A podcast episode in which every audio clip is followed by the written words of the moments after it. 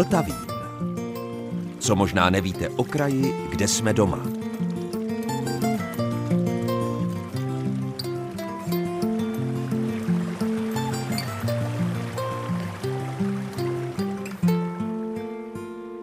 Posloucháte Český rozhlas České Budějovice, posloucháte Vltavín a dobrého dne i poslechu vám od mikrofonu přeje Zdeněk Zajíček. Dnes se vydáme do poutního areálu v Římově. Traduje se, že jezuitský řeholník Jan Gure měl v roce 1626 při modlitbě breviáře na římovských loukách vidění. Přesněji, že se mu tam zjevil Ježíš Kristus a Pana Maria. O tom, co to přineslo, vám za chvíli více řekne páter Jakub Václav Centner, se kterým jsem si znovu otevřený poutní areál v Římově prošel. Oficiální název tohoto areálu je Mariánské poutní místo Římov s kostelem svatého Ducha a Pašijovou cestou. Možná ten příběh o jeho vzniku znáte, ale pro jistotu připomenu, že kopie domu svaté rodiny byla vysvěcena už v roce 1650. Pět let poté už stály a byly vysvěceny okolní ambity a roku 1672 byl dostavěn kostel zasvěcený svatému duchu. Samotná křížová cesta v okolí Římova se stavěla v letech 1658 až 1702. A teď už písnička a potom trojí zastavení v Římově.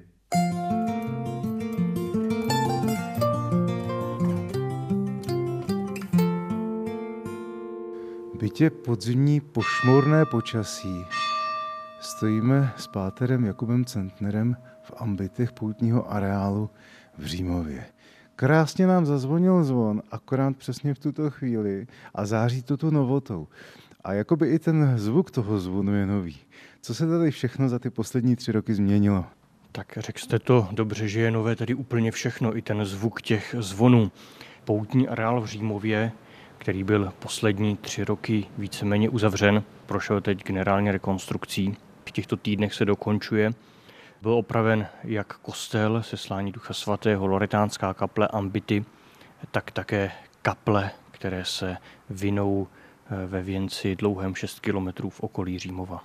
Když sem člověk vstoupí tou boční branou přímo do ambitu, tak první, co uvidí, je jednak eh, sloupový, jednak výmalba na stropech, ale jednak přímo před námi je loretánský domek. V čem je zvláštní? Ta loretánská chýše, nebo svatá chýše, jak se tomu také říká, je asi třetí nejstarší v naší zemi. Byla postavena roku 1650 jako přesná kopie domku, ve kterém podle tradice měla žít pan Maria se svatým Josefem a samozřejmě malým Ježíškem. A tento domek z Nazareta, ze svaté země, byl přenesen do italského Loreta. Tam se už ve 13. století stal významným poutním místem a když se jezuité stali duchovními správci Lorety, tak začali stavět kopie této loretánské kaple po všech zemích, kde působili. Současně také působili v té Loretě kapucíni, takže i na kapucínských misích a kapucínských kostelech bychom našli loretánské kaple. No a ta Loreta v Římově byla postavena tedy už roku 1650. Eh, nejstarší byla ta pražská Loreta, pak byla v Hájku u Prahy. Existovalo u nás ještě několik dalších loretánských kaplí, ale ty už zanikly. Ta pražská je asi nejznámější, ale ta římovská je rozhodně nejzachovalejší. Když návštěvník vstoupí do Římova, tak ho zaujme první na té loretě, na té kapli, na té vnější fasádě, nikoli v sochařská výzdoba, jak by viděl třeba v Itálii, anebo třeba i na té pražské loretě, ale ta prostota domku svaté rodiny ve své původnosti i vlastně na té vnější fasádě. Návštěvník uvidí jednoduchý červený nebo bílý domek s červenou římsou, červeným soklem a orámováním dveří a na stěnách ho upoutá krásná barokní malba, na které uvidí archanděla Gabriele, přichází k paně Marii a zvěstuje jí, že se stane matkou boží a tato událost se udála právě v této loretě a tak návštěvníky vítá hned eh, tato krásná barokní malba. No a pak, když návštěvník se odváží vstoupit do trochu posetmělého prostoru, eh, tak ho překvapí i taková prostoza a mm, vlastně obyčejnost těch stěn loretánské kaple. Stěny jsou neomítnuté, jsou na nich záměrně zaudělány praskliny, tak aby to mm, vypadalo úplně stejně jako v italské loretě, ta kaple je velice prostá, dokonce je tam i torzovitě záměrně udělaná taková jakoby porušená výzdoba některými těmi malbami, které bychom našli i v té italské Loretě ale návštěvníka zaujíme samozřejmě eh, uprostřed eh, zlatého orámování a zlatých paprsků eh, socha Pany Marie Loretánské, Pany Marie Římovské, která je vytesaná z černého dřeva. Pana Maria i s Ježíškem jsou tedy snědé barvy a pak mají krásnou barevnou polychromii s červenými a modrými a stříbrnými barvami a to je taková ústřední postava té loretánské kaple. A ta socha Pany Marie se nachází za takovou oltářní přepážkou. Ehm, ta oltářní přepážka je vlastně eh, podoba toho, jak vypadala ta Loreta v Itálii eh, v tom 17. století ještě než vyhořela. Ta naše římovská Loreta tedy nikdy nevyhořela naštěstí a díky tomu se zachovala i s tou původní oltářní přepážkou, s takovou jako stříbrnou mřížkou a stříbrným oltářem, který je před tou sochou Pany Marie. Původně v barokní době byla celá stříbrná, takže na eh, návštěvníky velice jaksi upoutala v takovém kontrastu s tou prostotou těch ostatních stěn. Ta římovská loreta sice nevyhořela, ale během napoleonských válek byla poškozena a pak byla obnovena v takovém jakoby obyčejném prostém okrovém nátěru a ten se i při té současné rekonstrukci eh, obnovil. Takže ta původní podoba tady už stoprocentně není, ale alespoň ten oltář a ta oltářní mřížka je taková, jaká tady byla, i když sem poutníci přišli v 17. století. No a pak v té samotné loretánské chýši najdeme jenom ty stěny, ale ty samotné stěny jsou tím předmětem náboženské úcty, protože eh, v tomto prostoru se měla udát klíčová událost začátku dějin spásy, to znamená tedy začátku spíše vykoupení našeho. Pana Maria se stala matkou Pána Ježíše Krista, matkou božní. No a tato událost se udála 25. března kdo si to dobře spočítá, tak je to přesně 9 měsíců před Vánocemi. No a e, tím, že se Bůh stal člověkem, tak tím začal nový zákon. A proto ta loretánská kaple, to místo, ten samotný prostor je od věřících tak navštěvována a uctívána.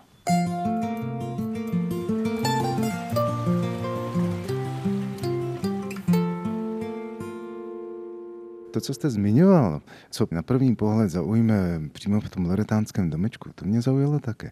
Kromě Madony samotné, kromě eh, toho interiéru, který působí tak, jak působí, mě navíc ještě vždycky oslovuje, a to hodně silně, ta trasa v kamenech, v těch podlažních kamenech, která je doslova do písmene vyšoupaná, vyhlazená, je znát přímo pod Madonou ty prohlubně od chodidel. Kolik lidí tady muselo projít za tu dobu a kolik lidí tam stálo a prosilo a jak se to všechno vepsalo do toho kamene, do těch prohlubní, skutečně od těch podrážek. Mm-hmm. Ano, je tomu tak. Vlastně to bychom našli téměř ve všech kostelech, že ty prahy eh, kostelů, zvláště pokud jsou z kamene z pískovce, což je nejčastější případ, tak jsou tak uprostřed jako doslova vyšlapané. No a eh, Není to jenom, jak, je, jak jsou vyšlapané ty kameny od věřících, kteří tam klečeli a modlili se, ale dokonce i když jako kněz stojím u oltáře, tak jsem si všimnul, když se sundal koberec, že doslova ti mý předchůdci u toho oltáře vyšlapali důlek. Takové dva důlky jako otisky chodidel normálně do dřeva. Je to tam patrné, eh, jak tam prostě u toho oltáře stáli a sloužili mše svaté. Takže doslova, když tady eh, potom sloužím mši svatou u oltáře v kostele Ducha Svatého, tak jsem doslova ve šlépě jejich svých předchůdců. Když zvednu oči ještě nahoru do těch ambitů, do těch výklenků, tady je plno maleb a to jsou deskové malby a nástěné malby. Ty deskové jsou všechny kompletně obnovené a restaurované, protože mám pocit, jako kdyby byly úplně nové. Eh, římovská loreta je obklopená ambity, takovou křížovou chodbou, která ze čtyř stran ji uzavírá. No a v těch ambitech bychom našli oltáře, eh, výmalbu a Oni to nejsou úplně deskové obrazy, oni jsou to plátna v rámech a zobrazují život Pany Marie, tak jak je zachycen eh, v křesťanské tradici, zvláště v některých apokryfních spisech. No a není tu jenom ten život Pany Marie v těch vnějších takových lunetových výmalbách, a to jsou malby na stěnu, eh, tak tam bychom našli vyobrazení českých, moravských a sleských poutních míst, jak tato místa vypadala někdy v druhé polovině 17. století a jsou unikátní tím, že ukazují ta jednotlivá místa, mariánská poutní místa, v podobě, která se dnes už nezachovala. Někdy tam mají samozřejmě domyšlenou krajinu, která eh, neexistuje, která byla takovou jaksi eh, licencí malíře, ale eh, někdy zase ukazují ty podoby těch měst a kostelů, které dneska třeba už vůbec takto nevypadají. Tak zrovna teď stojíme nad zobrazením Pany Marie Českobudějovické, No a u toho zobrazení té Pany Marie Budějovické nebo Klasové je pohled na město České Budějovice i se soutokem Malše a Vltavy a taková krajina, která vlastně odpovídá tomu, jak to okolo Českých Budějovic vypadalo někdy okolo roku 1670. A takhle bychom tady našli i další a další poutní místa. Nejenom na našem území, ale třeba i ve Slesku, v těch částech Sleska, které už dnes k České republice nepřináleží. Tady vidím Vyšehrad, Vysehrádensis. To nebude ten pražský, nebo je to ten pražský? Ano, všechny ty nápisy jsou tady eh, latinsky, eh, takže návštěvník musí vědět, jak se to konkrétní místo eh, vysloví nebo řekne, píše v latině. Takže když je tady Diva Vyšehradensis, tak je to skutečně ten pražský Vyšehrad. A pozná se to ještě podle toho, že jsou tam vymalovány postavy svatého Petra a Pavla a kolegiální kapitulní kostel na Vyšehradě zasvěcen svatému Petru a Pavlovi, takže podle toho se to dá dost dobře identifikovat. Některá ta místa návštěvníci poznají, takže když máme tady Diva Kutenbergensis, tak možná někoho napadne, že to bude Kutná hora, ale třeba Aula Regie, že se jedná o Zbraslav, tak to asi už jen tak někdo neví, takže, eh, takže návštěvník musí trošku být obeznámen s těmi starými názvy eh, českých měst. Tam hned pod tím vidím nápis Velešín. A to je skutečně Velešín tady vedle za kopcem? Ano. U každého z těch vyobrazení je také eh, takový medailonek s donátorem tedy tím, kdo tu malbu nejspíš zaplatil. A někdy je tam často i rok. No a ty názvy a ty donátoři se tam nechali nějak zvětšnit. Tady jsme zrovna u eh, latinského nápisu ad modum reverendissimum agdoctissimum dominu Martinus Ledenec parochus Velesiensis, čili vysoce důstojný a učený pán Martin Ledenec farář ve Velešíně, který nejspíš zaplatil tady tuhle tu malbu. Ale máme tu i donátorské nápisy, jako třeba e, pasačka z Římova nebo, e, nebo mlinář z Římova. A jsou v těch jazycích, v jakých si to asi ten donátor přál, takže buď to latinsky, německy nebo česky. Tady vidím pan Jan Pokory. Pan Jan Pokorný, sládek ze z Bystřice. Ale ta část toho nápisu je nečitelná, takže ani restaurátor nemohl obnovit. Mě zaujal právě ten sládek. Tak si říkám, opravdu to šlo napříč řemesly mhm. a vzděláním. Ano, nenacházíme tu žádné velké šlechtice. Šlechtici tu, jsou tu pouze dva, to jenom takové nižší rytířské rody. Jinak ti lidé, kteří to tady eh, nejspíš nechávali vymalovat, tak byli prostě obyčejní lidé tady z okolí, eh, většinou měšťané, sedláci, eh, řemeslníci. Mm, takové prosté baroko, není to žádné znešené, bohaté baroko, jak bychom našli třeba v nějakých bohatých klášterech nebo na nějakých velkých poutních místech, které měly bohaté donátory. Tady to bylo vždycky takové poutní místo, spíš jako misijní stanice, která byla až do roku 1773 ve správě jezuitů a e, nebylo to, kteří měli na starosti ještě česko-krumlovskou kolej, to znamená vlastně vysokou střední školu, takže asi nějakými velkými prostředky neoplývali e, a přesto stavili ve stylu barokním, takže to vytvořilo takové krásné, jednoduché a přesto velice důstojné a prosté barokní umění říká Pater Jakub Centner ve chvíli, kdy procházíme ambity římovského areálu.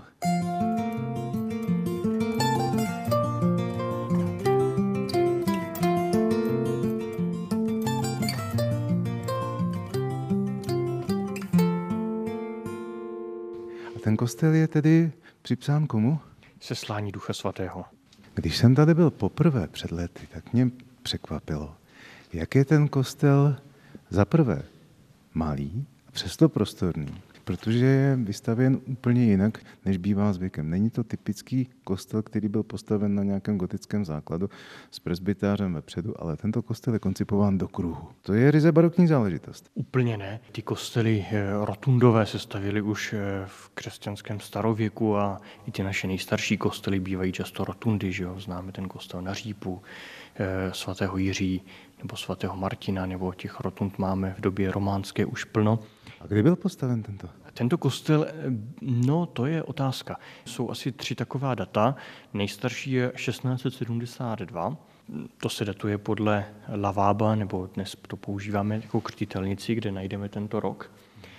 Druhé takové datum, to se objevuje v literatuře a je 1697. No a třetí datum, to vychází teď z posledních výzkumů archivních, tak ukazuje, že ten kostel byl nejspíš postaven až roku 1711. Takže dá se říct, že je to daleko po 30 leté válce a baroku de facto, ale evidentně to může odkazovat k těm rotundám, to určitě ano. Fascinuje mě eh, ten chytře vymyšlený interiér. Jednak se sem krásně vejde kůr, na něm varhany. Jednak je tu prostor pro všechno, co tu má být a člověk se tu necítí stísněně. Ano, ten kostel je skutečně malý, dokonce nikdy ani neměl původně lavice aby se sem lidé dobře vešli, takže nejspíš během bohoslužeb stáli a bylo to jenom několik málo lavic pro starší lidi.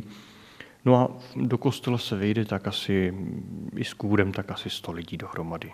Takže to tak odpovídá těm požadavkům toho, té malé vesnice a těch poutníků, kteří sem přicházeli spíše v menších skupinách, měli mši obvykle se svým knězem, při těch velkých poutích, to bylo jako je to dosud na těch velkých poutních místech, že byly mše vícekrát za den, takže poutníci se vystřídali a nebylo nutné, aby bylo nějaké velké zhromaždiště.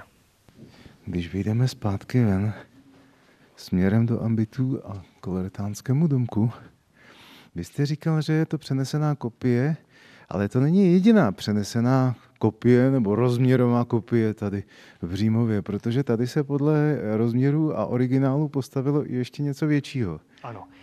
Ta stavba té loretánské chýše eh, se vztahuje k vizi nebo ke zjevení, který měl mít zakladatel Římova, jezuitský řeholník Jan Guré.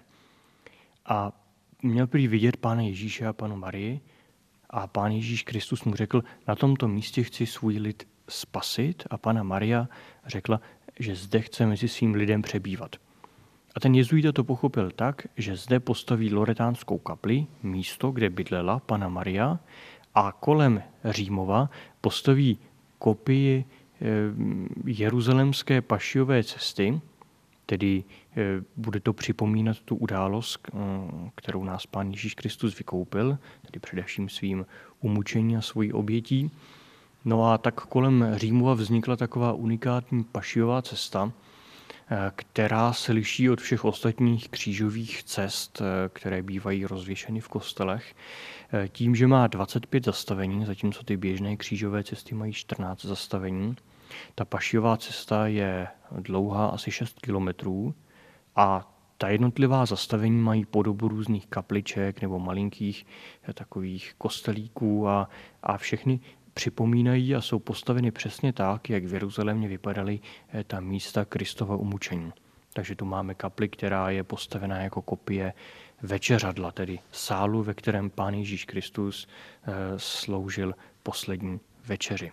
Potom máme tu zastavení, ona to není úplně kaple, je to spíše v přírodě, v lese, která připomíná zahradu Gecemanskou. A tam bychom našli sochy Krista Pána, jak se modlí a jak se v úzkosti potí krví, sochy tří spících učedníků a na skále je vidět taková malá kaplička s andělem, který se pánu Ježíši Kristu zjevuje a dává mu sílu a odvahu k tomu, aby nastoupil dál tu cestu, která pak vedla až na kříž. No a pak tu máme samozřejmě ty kaple, které připomínají ten Kristův proces. Kaple u Anáše, Kajfáše, Piláta, tedy těch soudců Ježíše Krista, eh, kaply, ve které se připomíná Kristovo bičování, trní korunování, no a pak eh, samozřejmě Kalvárii, tedy místo, kdy Kristus Pán byl po boku dvou lotrů ukřižován a nakonec boží hrob, místo, kam Kristovo tělo položili. A Gure tehdy byl v Jeruzalémě a přeměřoval to? Nebo jak získal ty rozměry? Podle tradice Jan Gure vyslal do Jeruzaléma kapucínského e, řeholníka a ten se vrátil s plány, jak e, jsou ty jednotlivé kaple e, nebo ta místa e, vzdáleny. A vytvořili tady takovou jakoby kopii toho Jeruzaléma, takže ta krajina v Římově se stala jakoby takovým novým Jeruzalémem. Dokonce některé ty kaple mají podobu bran, jsou takové zvláštní, že to není taková běžná kaple, je to kaple, ve které se možná dřív mohlo procházet, každopádně dnes se jimi neprochází, jsou tam plutky a uprostřed některých jsou sochy, nebo budou sochy, kopie soch, které připomínají to jednotlivé zastavení. Takže tu máme brány, které připomínají eh, ty okamžiky, kdy Kristus Pán vyšel z města Jeruzaléma ven do zahrady a potom zase byl veden do Jeruzaléma a potom zase byl veden ven z Jeruzaléma, aby byl ukřižován. Takže tady máme celkem tři kaple, které připomínají brány. Areál byl poslední tři roky zavřený kvůli rekonstrukci a restaurování. Teď už je znovu otevřený. Co všechno tady mohou návštěvníci vidět? Co je volně přístupné a co není? tak každý návštěvník si může projít a to mohl vždycky pašijovou cestu, protože ta je volně přístupná v krajině. No a nyní nově také může během dne přijít do kostela, do Loretánské kaple, do ambitů. Ty ambity jsou asi z poloviny přibližně přístupné. V jedné polovině je páska záteras, za který když někdo vejde, tak to upozorní velice hlučným alarmem. Tento alarm brání k tomu, aby hm, nenechaví návštěvníci nechodili třeba až k přímo k oltáři, a, ale přesto uvidí tady pohodlně úplně všechno, mohou si pohodlně sednout eh, do lavic, hm, dívat se, modlit se. A tedy ten kostel plní ten účel, aby to bylo místo, kam lidé mohou přicházet a pomodlit se zde a vidět taky tu krásu toho hraně barokního umění. thank you Thank you.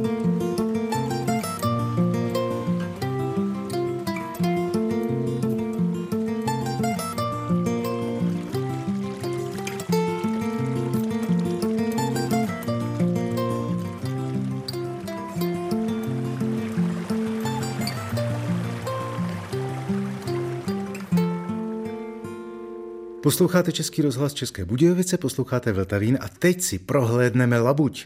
Já vím, zní to divně. V rozhlasovém vysílání prohlédnout si a Labuť? Navíc, pokud byste teď viděli můj text, tak byste si všimli, že je to Labuť s velkým L. Ale je to rybník. Rybník založený ve stejném roce, jako byla objevena Amerika. V našem rozhlasovém archivu jsem totiž našel sérii o jihočeských rybnících, kterou v roce 2001 natočil tehdejší redaktor Jaroslav Klíma. A o rybníku Labuť natáčel s Karlem Nuselem právě v lednu 2001. Což je upřímně řečeno i na té nahrávce znát a já jim to tam vůbec nezávidím.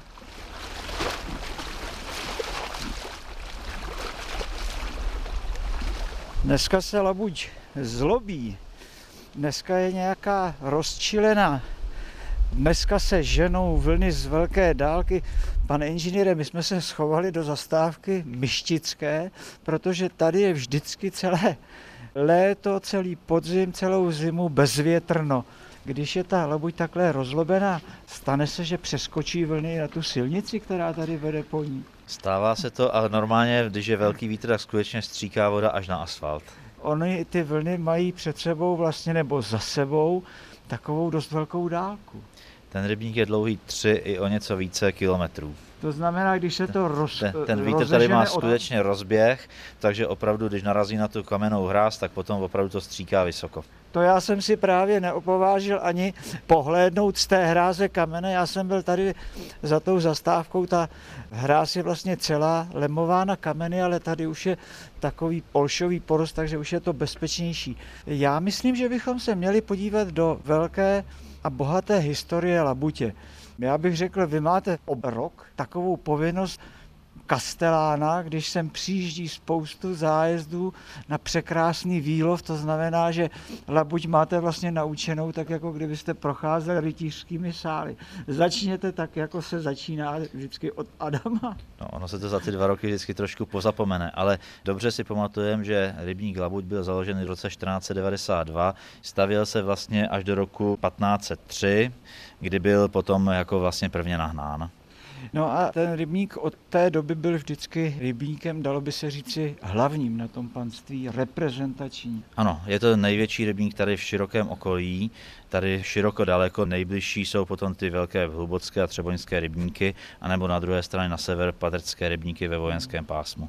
Ono se vždycky u těch rybníků vedou takové dohady o jejich rozloze, protože my víme, že mnohdy katastrální rozloha nebývá shodná s rozlohou tedy vodní hladiny. Jak je to s rozlohou Labutě? U té labutě tomu tak není. Rybník má 108 hektarů 68, to si pamatuju skutečně přesně, ale Tady ten rozdíl mezi katastrální plochou a vodní plochou není tak veliký, často je to až třetina mínus, že je ta vodní plocha menší, ale u Labutě, poněvadž je to rybník částečně v takové určité strži, tak tady ten rozdíl je poměrně malý, ale nevíme, kolik to prostě by pomohlo snad nějaké letecké snímkování. No my vlastně musíme říci, že by se s trochou nadsázky nechal označit jako určitá údolní nádrž, protože tady dál protéká Kostřacký potok, který si myslím je dost bohatý na vody. Jak dlouho trvá než se třeba po výlovu ten rybník nažene na plnou vodu? Tak to závisí pochopitelně na srážkách, na tě závisí nejvíc, ale na tu plnou vodu obvykle na jaře už bývá plný. Ale závisí opravdu na srážkách, pokud přijde bohatý, mokrý podzim, tak už na zimu bývá plný. Ale většinou na jaře už mývá svoji vodu tak, jak má mít. To znamená, že celou zimu prakticky. Ano. Já bych ještě řekl k tomu množství vody, vy někde máte tady, kolik je tu kubických metrů, koukněte se. 673, milion 800 kubíků, myslím, že je psáno oficiálně. A já jsem se zase někde dočetl, že když se otevřou stavidla, to asi když někdy rybáři chvátali, tak teče až 800 litrů korytem toho Kostřateckého potoka. Nad Miroticemi teče do Lomnice Ano tam už tu vodu zvedne a ještě v dolních ostrovcích je té vody v Lomnici tolik, že se dají sjíždět takové ty kamenné peře pod ostrovci, které mají dokonce prý označení, že to je VV1 nebo VV2, taková divoká voda. A já si pamatuju jako kluk, že jsme vždycky věděli, že se vypouští labuť, to už ta omavná vůně toho žírného bahna vlastně z té lomnice se táhla až do školy, tak jsme se vždycky ptali, kdy bude výlov a jak dlouho bude trvat, abychom se tam mohli podívat. Jak dlouho tedy ten výlov trvá a kdy bývá? Ten výlov bývá kolem toho 28. října, poslední letech bývá o něco dřív, 20. října. Prostě v tady v tom období vždycky jednou za dva roky. Pochopitelně závisí, které jiné rybníky se loví, jak to vychází. A ten výlov trvá, plánujeme ho obvykle na čtyři dny, ale většinou je už ten rybník za tři dny sloven. Pane inženýre, jak se chovají ti rybáři, co jim ten rybník patří? Těší se na něj víc než na nějaké jiné? Určitě.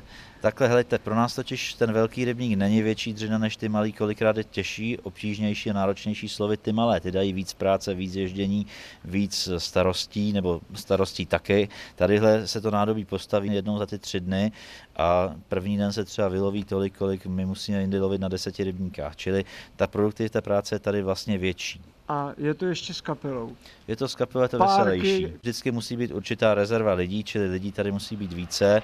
A je to největší rybník, je to velká sláva, čili i ta nálada je vždycky jiná a skutečně se na ně těšíme. A na hrázi je pouť taková malá Ano, myštická. Bývá tady mnoho lidí, to se nikdo nedá ujít tady z okolí. Já bych ještě, když jste říkal, že se loví tři až čtyři dny, chtěl porovnat, jak je ten rybník výnosný.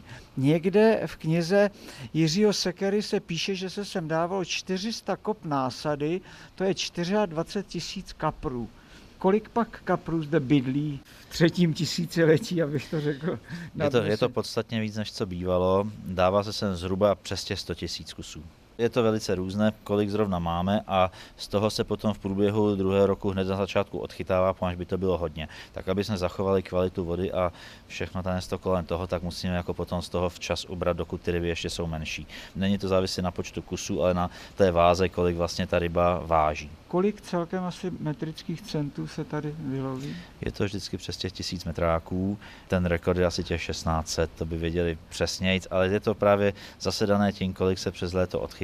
Takže blatenští rybáři jsou vždycky spokojeni. Většinou jste spokojeni. On to jako není příliš úrodný rybník, je písčitý, poměrně i průtočniče, nepatří zdaleka mezi nejúrodnější rybníky, ale poněž je veliký, tak dává hodně.